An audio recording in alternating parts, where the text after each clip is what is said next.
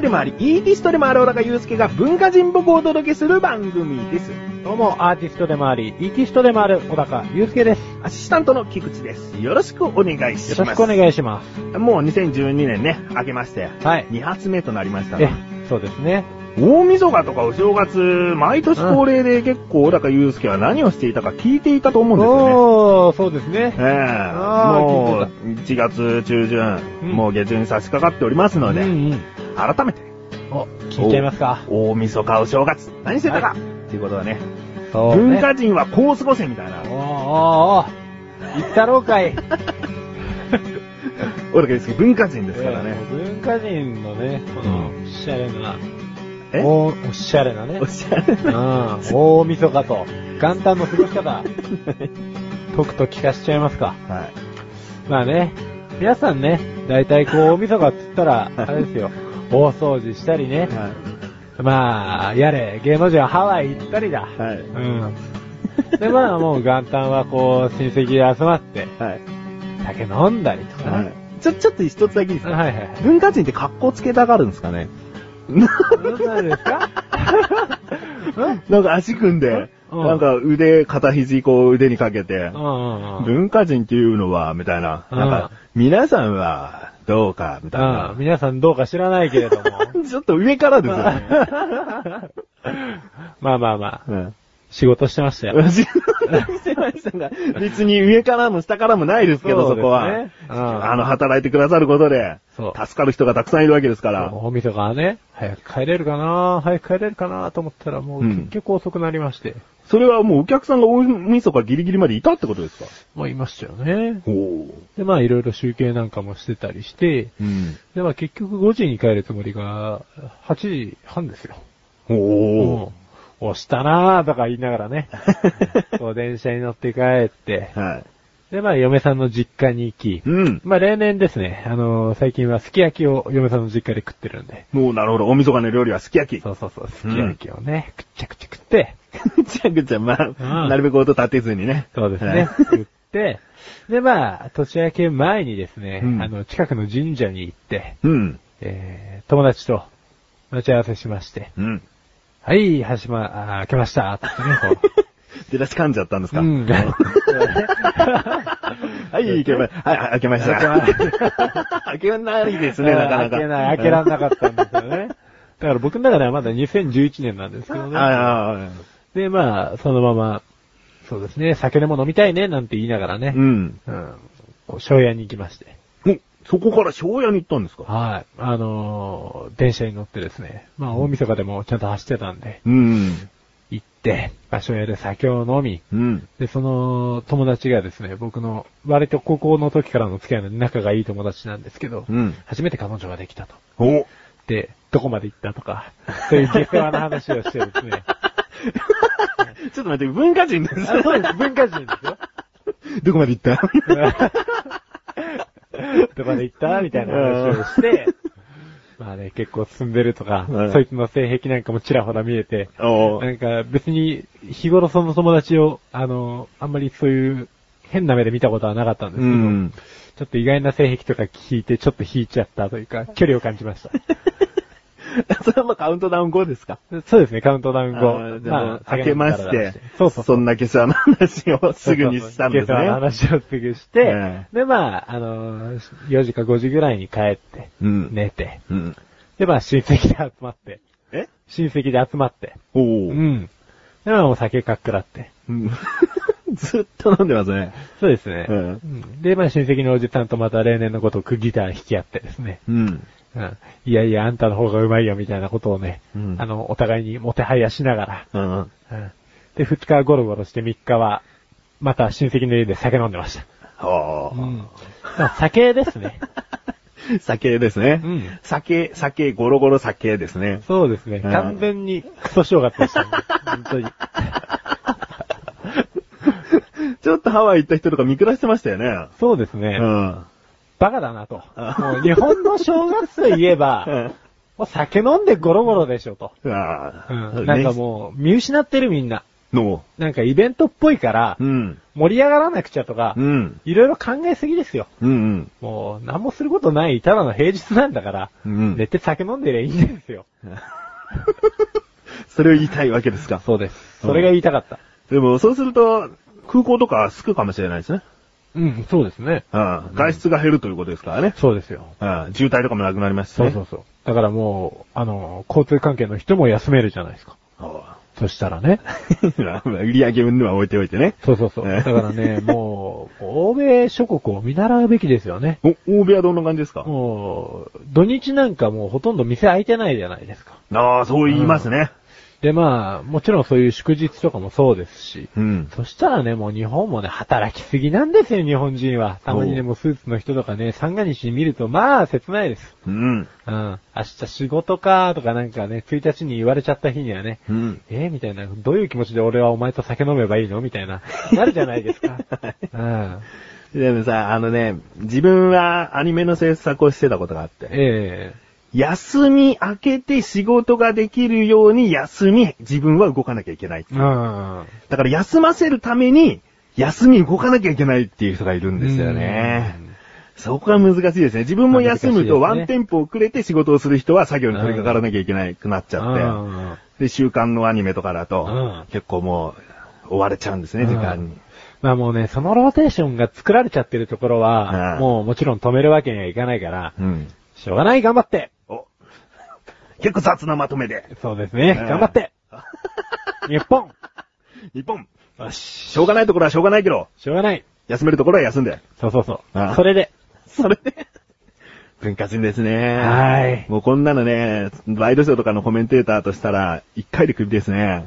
まあ、そうでしょうね。はい フリップとかで持っちゃうんですよね。はい。しょうがないときはしょうがない。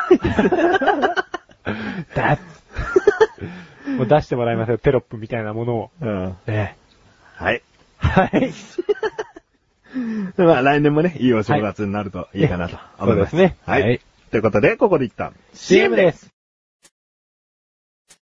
なあ、俺わかんないことあんだけど。なにくだらないことなんだけどさ。くだらないの？そんなの俺に聞かないでよ。えー、こんなくだらないこと誰に聞けばいいんだよ。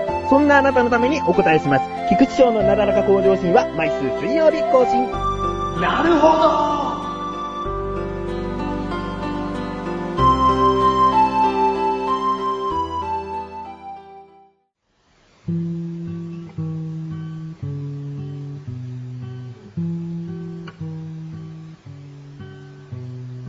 小高郎の料理教室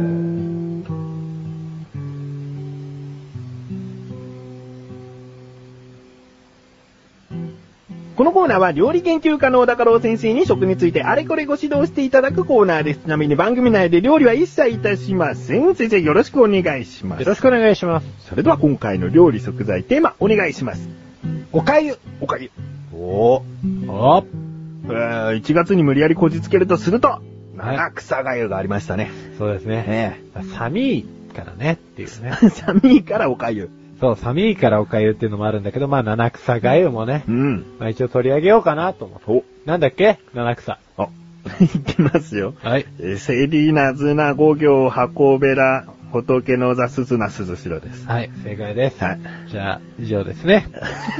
まあ1月7日に、言わされたんでしょうね。なんかいろいろあるんでしょうね。お、うん。由来が。あ、一つ一つなんか意味ありそうですもんね。うん。うんでもね、よくわかんなかったです。あ、そうなんですか。でも一応、こう一年の無病息災の祈願や、えー、正月料理で疲弊した胃腸を休める目的から、うん。かゆですよと。うん、うん、ううん。ん。はい。じゃあ、かゆ。かゆとは何だと？えー、米、泡、蕎麦など、うん。穀物や豆類、芋類などを多めの水で柔らかく煮た料理ですよと。お芋を多めの水で煮てもかゆなんですか？かゆらしいですよ。は入っちゃいましたよね。で、まあ、この、かゆ、えーおかゆとも呼ばれますけれども、うん関西地方では、おかゆさん、ほおかいさんとも呼ばれる。う。うん、うん、うんうん。まあよくアメちゃんっていうね、その、ねちゃんさんとかくっつけるの多いですからね。何なんだって話ですよね。いや、いいと思います。僕はいいと思います。ですね。はい。えっ、と、で、粥の上澄みの湯を、はい重湯ほう。と言いますよ。ほう。うん。で、英語ではですね、あの、ポリッジと呼ばれ、うん。米のお粥はライスポリッジと、おー。えー、区別がされてるみたいですね。なるほど。うん。レッスンは行きますか？お言っといで。まあ確かに英語の読み方知らなかったですからね。そうですね。えー、レッスンは、おかゆは英語でポリッジと言うんだよ。お米がつくとライスポリッジだよ。ですね。うですね。ん。まあね、この通りですね、あの、お粥っていうのは日本のものだけじゃないよと。うん。はいはいはまあ中国、朝鮮半島、ベトナム、シンガポール、マレーシア、タイなど、いわゆるアジア圏ですね。い。うん。まあこの辺でも食われてますし、うん。えー、ヨーロッパとか、はい。アフリカとか、はい。ありますよと。おかゆあるんですか？ありますよ。フランスのですね、こちら、ブルターニュ地方では、もう古くから蕎麦がゆが植民のえ常食とされてました。蕎麦がゆ。ええ。ほう。蕎麦の実ですね。ほう。うん。で、まあこれ、ドイツではですね、また別で、オートミール、蕎麦、米などの貝を穀物のスープと呼び、バターや砂糖を加えて食べると。ああ。あ、オートミールおかゆですか。まあそうですね。はいはいはい。まあそれが部類というか。うんでね、中国とかのね、お粥もね、いっぱい呼び方があってね、ほう。一応米のものは、ダーミージャウっていう。ほであとシーファンとかミーとかね、地方によってちょっと呼び方が様々で。う。うんうんううんん。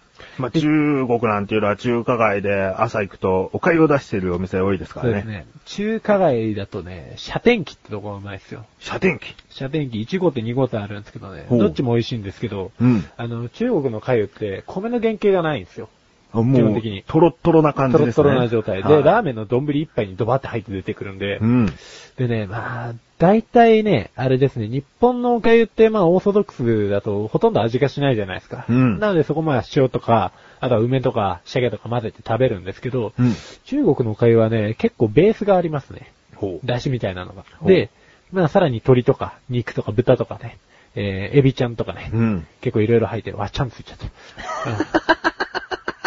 いろいろ入ってるのがあるんで、まあ機会があればね、うん。中華街行かれるよとか、うんまあ中華料理屋でお粥出してるとこ知ってるよっていう人はね、うん。勇気を出して食べてみると。そしたらね、軽い気持ちでね、食いに行くとね、うん結構ね、一杯でお腹いっぱいになっちゃうから。なるほど。うんだからこれからお酒飲むとかの前にね、できれば食うと、うん。いいよ。お朝なのに。あうん、朝、朝じゃなくてもいいんだよ。朝じゃなくてもいい。わかりました。あー先ほどまでのすべて踏まえて、 Listen 2いきます。はい。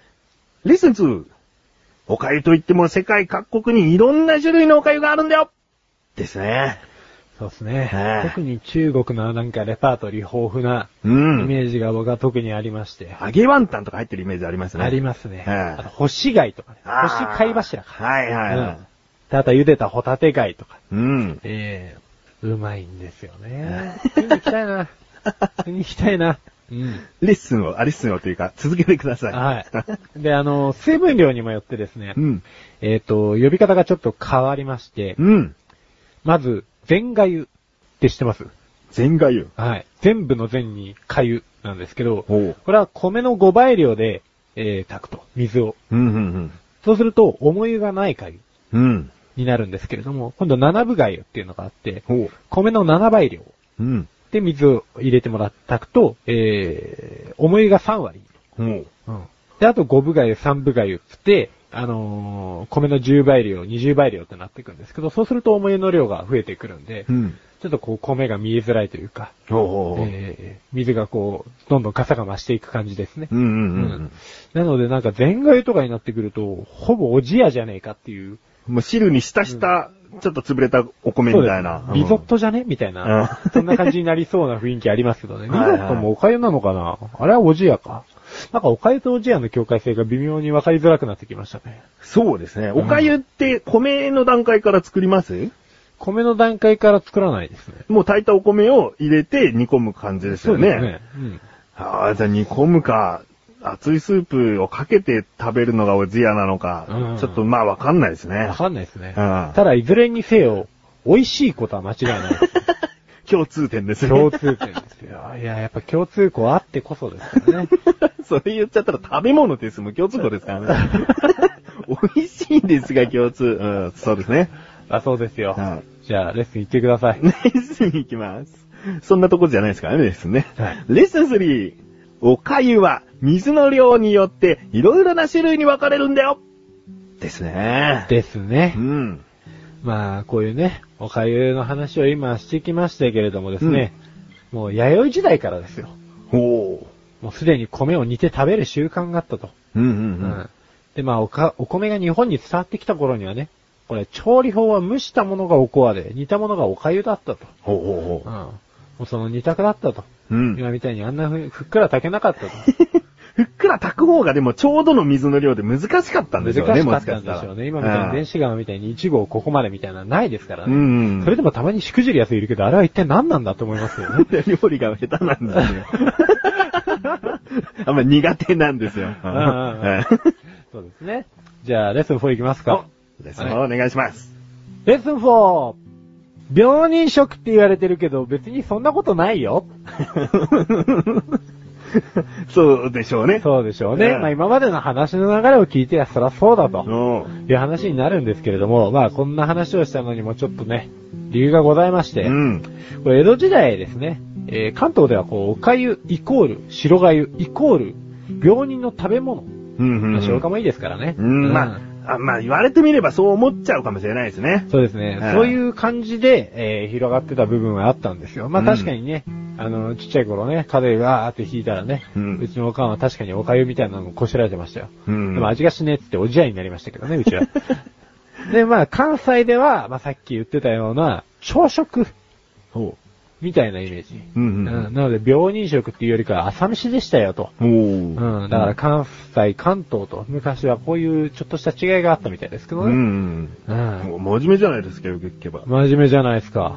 ほら、もう、本当にね、びっくりしましたよ、自分でも。ああうんよくその、まあ、病人食だからじゃないですけれども、ええご老人の方とかもね、はい歯がこう気になるってことでおか食べたりしますけどもね。うんまあ、逆を言うと赤ちゃんも食べたりするわけですからね。ね。あれはもうやっぱり根本的に咀嚼能力が特に必要ないからでしょうね。うん噛む力がなくても、ほら消化が良さそうですからね。そうですね、消化がね、うんあってね。最後、擬音だらけですね。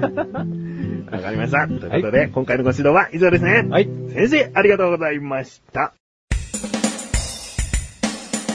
どうも、メガネタンマーニです。マッシュルです。毎月第2水曜日更新のアスレチック放送局。いとこ同士ではない男二人が、あれやこれやと話し尽くす。皆様に汗と涙の大感動をお届けできません。プロ顔負けの歌と踊りをお、届けできません。熱々出来たてミックスピザをお届けします。すんのかよ。もうそれ熱くて熱くて多いやけどでも、そんなあなたが食べたいのってバカ野郎。アスレチック放送局の口枝ラジオ、ぜひお聞きください。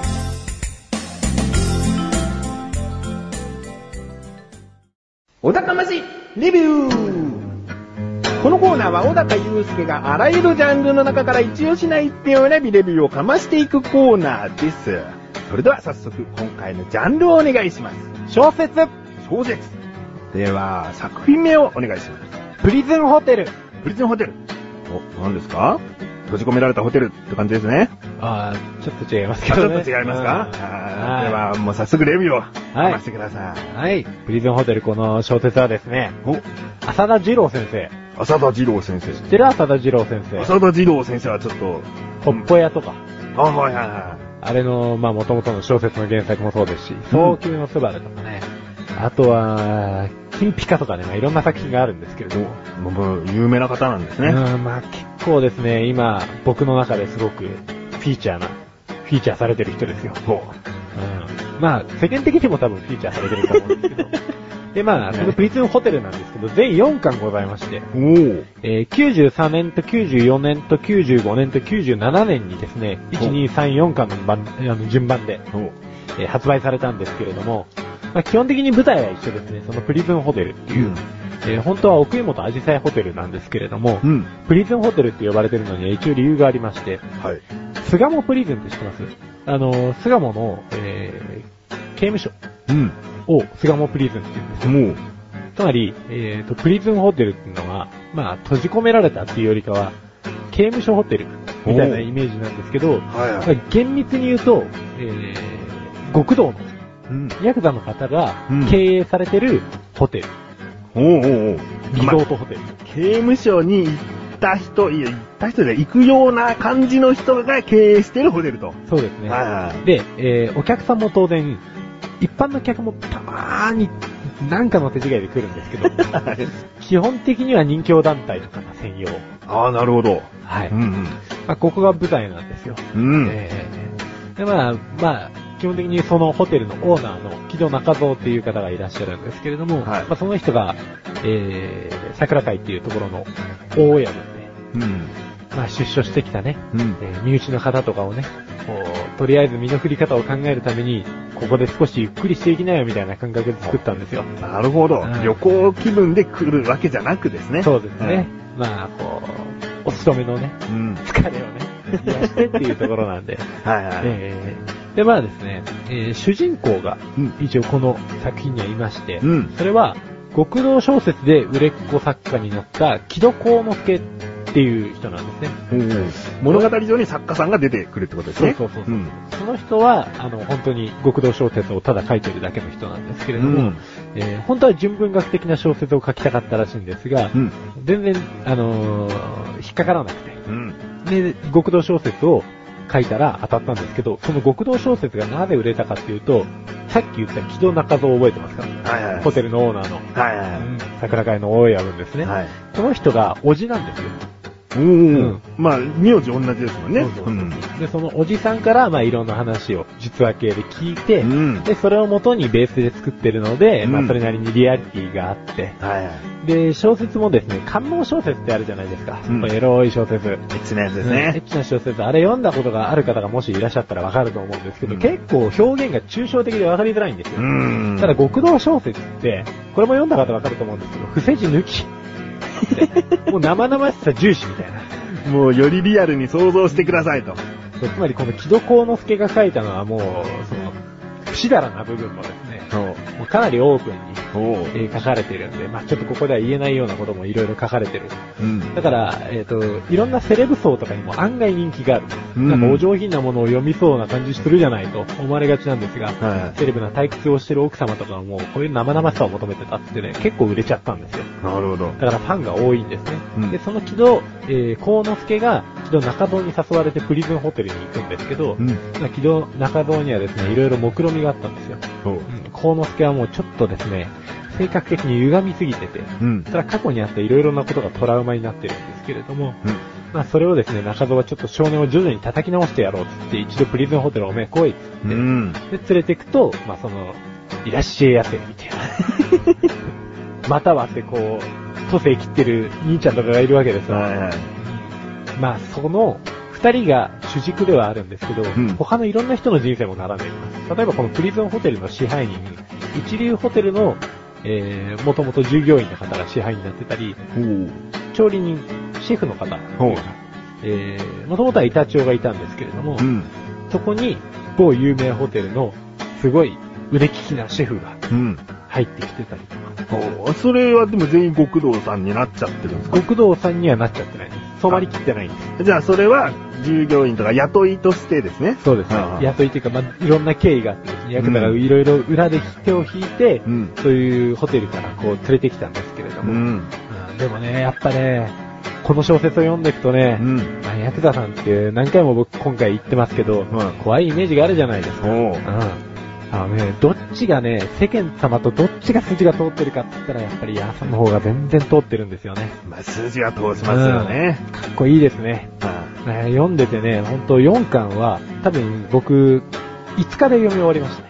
いその全4巻を。全4巻を。ほぼじゃあ1日、まあ1冊ではないけども、もうほぼそんなペースで。そうそうそう。だからもう4巻の終わりになるとほんと悲しくて。もう完結しちゃってるんですか？そうなんです。完結してます。このホテルの物物語は、もうどうにもこうにも、その後ってなさそうな終わり方。そうですね。もう4巻で完全完結で、もうはいほんとね、読み終えてしまうのが悲しいと。うん。なるもう何回でも読み直せますね、でも。うんほど。その浅田二郎さん自身が実際つながりあったらさらに面白みが、あー、でもあの人ほんと上手いんですよね。もしかしたらみたいな、じゃうん。ほんとね、笑っちゃいます。ユーモアもすごいあるんで、うん。ヤーさんにしても、こう確かに怖い部分もあったり、筋が通った真面目な部分もあるんですけど、それ以上に7割方笑いで占められてるんで、読みやすいと思います。うんうんうん。で、ガンガン話も進んできますし、繋ぎ方もうまいし、伏線もすごい豊かなんで、おー。4巻続けて読んだ方が、前の巻の記憶とかも飛ばないからいいと思いますよ。なるほど。じゃあもう4巻と言っても、それまとめて1冊だということそう、でね。そうよ。わかりました。じゃあもう今回の作品、最大が5つ星でございますけれども、星いくつ ?5 つ !5 つもう言っちゃえば1冊につき星5つですからね。そうですね。20個みたいなもんですね20、。星20。過去最大すぎてダメですね。ね。信憑性がね、逆に怪しくなってきた。他の5つ星が霞んでしまうんでね。逆に僕がなんか役だから言われてるんじゃないかみたいな。20出さなきゃったらお前どうなるかみたいな。筋通せ。小指でみたいな。やだ。危ない危ない危ない。わかりました。ということで、今回は、小説というジャンルの中から、浅田二郎さんのプリズンホテルという作品をレビューしました。以上、お高ましレビューでした。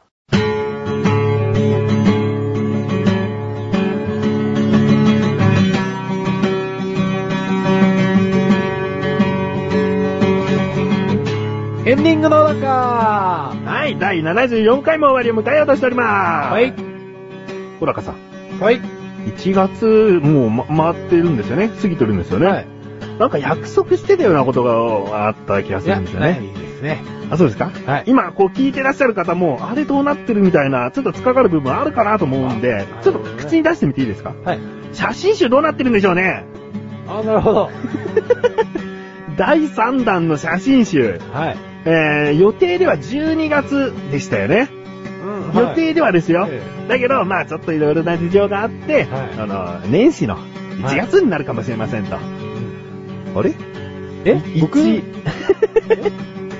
1月もう配信しないですよね。1月 ?1、2月？あ2時言ってました ?1、2? あの、大負けします、じゃはい。あ。え？大負けですよ。うん。2月にできますか？いいよ。いいよ。頑張ります。まあ、こんなね、あの、話し合いをしましたけれども、ええ準備はきちんと進められておりまして、はい。あの、いろいろな諸事情ありまして、え2月の下旬え。うん。公開とはい。いうお約束がもうできるんですよね。はい。はい。ということで、まあ、楽しみにしてくださった方いらっしゃいましたら、えもうしばらえ。くもうしばらく。お待ちいただけたらなと。ええ2月の下旬までには、お仕上げして納品いたしますので。えー、あと、じゃあ忘れちゃってる方にもね、ええー今回の第3弾はテーマが人ということで、そうですね。小高祐介が写真集を、ウェブ上で見れる写真集を作っておりますので、そうですね。はいはい。それをねぜひ、あの、ぜひ、よろしくお願いします。焦ってるんだかふざけてるんだかわかんないですけど、最初は作ってたんですけど、なんか、最後は悪ノリです。悪ノリですね。頑張りました。いつかなんか握手会とかできたら面白いですね。いや、面白くないです。面白くないですね。絶対人来ないですからね。そうですねえー面白くないと思います。何も積み上げられるものじゃない本を置いてないテーブルでうん、二人がこう立って、あ、どうぞ、小高祐介と握手を、つってね。はい。で、この、なんか、なんか書かれたんですか？いや、じゃあこの URL 見てください。見てください。ノートパソコン1台用意ですね。これ、こちらですって。サインしてもらっていいですか？って、もうするものがね、みたいな。新しくうん、いいいい商売を思いつきました、今。こうなんですか？この、このサイトを見てくださいって言って、うん。あ、で、これでパソコンお持ちですかってパソコンを売る。うんうん。パソコン売るのかよ。パソコンを売る商売は、こっちはやってないですよ。せめてその写真集入りの USB メモリーをこう、なんか、まあ商売とするんだったら売るとか、そういうことかと思ったら、あ、頭良くないですよ。パソコンを売るってどんだけ儲けたいんだか。お金が欲しいんですよ、これから育児にいろいろいるかあら。ー僕らは無理ですよ。無理ですね。育児は自分自身のお金で稼いでくださはい、頑張ります。い。はい。宝くじ買います。宝くじ、まあ、ある意味自分自身ですので。えー、ということで終わっていきますよ。はい。小田カルチャーは2週に1度の水曜日5時で。それではまた次回をお楽しみに。さようならさようならもう一度2月下旬に公開予定でございますので。はカミングソーン。い。カミングスローン。